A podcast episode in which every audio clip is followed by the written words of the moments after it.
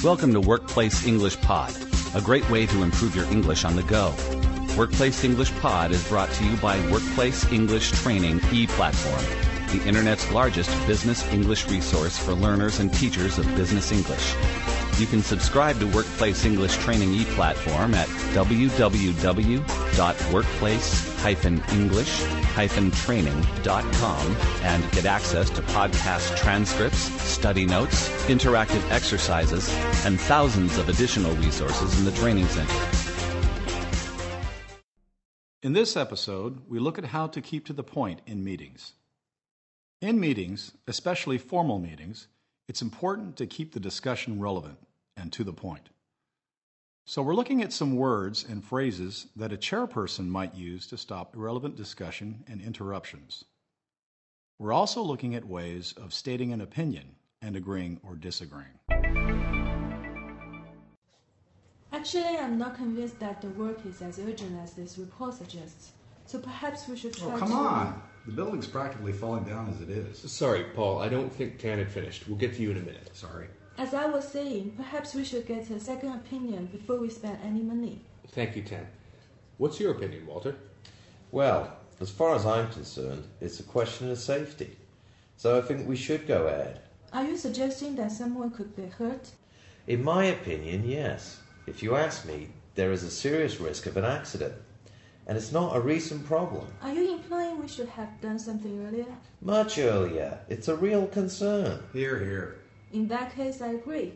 We should do something now. Thank you, Walter. Well, if there's no. Excuse me, Simon? Yes, Barbara? What about the problem with parking? There were no place again this morning. Maybe if you got to work on time. All comments through the chair, if you don't mind, Walter. Parking isn't on the agenda for this meeting. Perhaps if you could suggest it for our next meeting, Barbara? Well, if there's no more discussion, we'll put it to a vote. First of all, notice how Tan states that she doesn't agree with the report. Actually, I'm not convinced that the work is as urgent as this report suggests. Tan says, I'm not convinced. She means she disagrees with the report. But by saying she's not convinced, she's leaving herself open to another point of view. Let's look at some phrases you can use to express disagreement. I'm afraid I'm not convinced. I don't entirely agree. I'm not sure about that. I can't agree with you there. I don't think that's quite correct.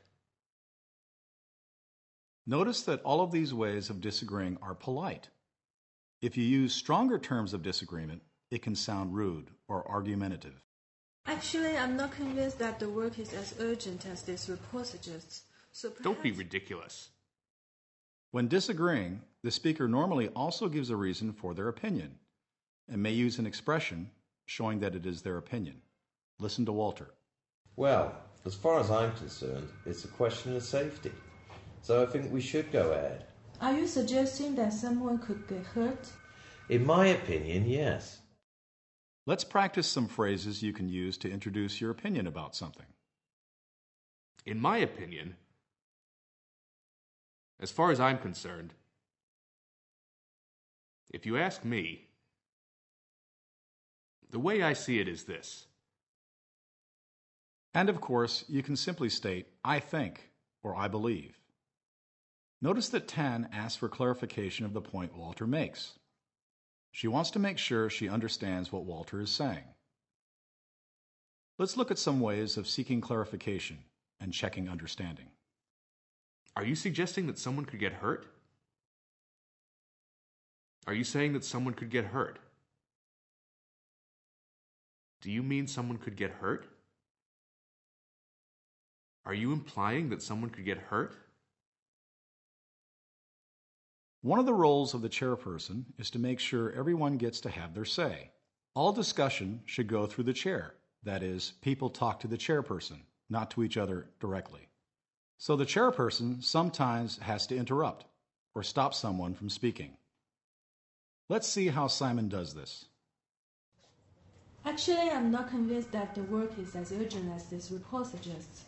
So perhaps we should oh, try Oh, come to. on! The building's practically falling down as it is. Sorry, Paul, I don't think Tan had finished. We'll get to you in a minute. Sorry. By saying, I don't think Tan had finished, Simon is politely telling Paul that he shouldn't interrupt, and Paul apologizes.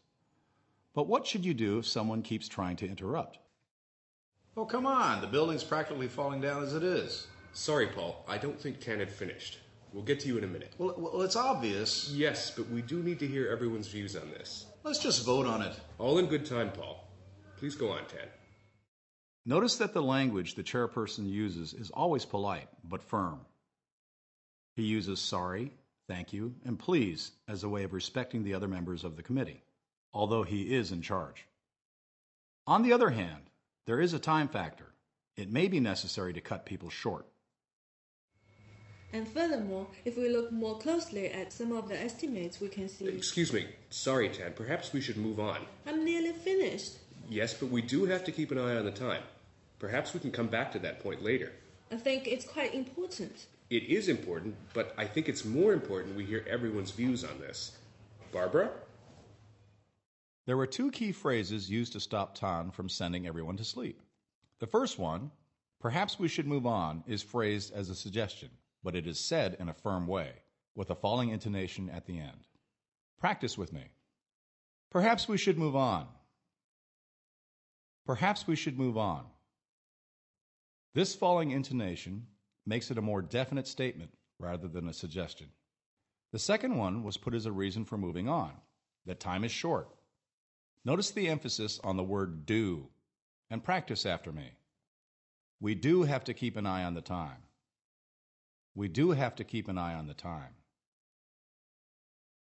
Remember, we said the discussion has to be relevant. What do we do if someone makes an irrelevant comment? Well, if there's no. Excuse me, Simon? Yes, Barbara? What about a problem with parking? There were no place again this morning. Maybe if you got to work on time. All comments through the chair, if you don't mind, Walter. Parking isn't on the agenda for this meeting. Perhaps if you could suggest it for our next meeting, Barbara? When Walter makes a comment directly to Barbara, Simon says, All comments through the chair, if you don't mind, Walter. This is a way of reminding Walter of correct meeting procedure. All comments through the chair means he must speak to the meeting, not directly to one person at the table. Simon suggests that parking isn't on the agenda for this meeting. But so that Barbara doesn't feel bad, he suggests it could be discussed at another time.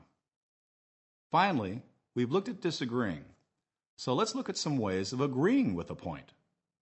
Are you suggesting that someone could get hurt? In my opinion, yes. If you ask me, there is a serious risk of an accident. And it's not a recent problem. Are you implying we should have done something earlier?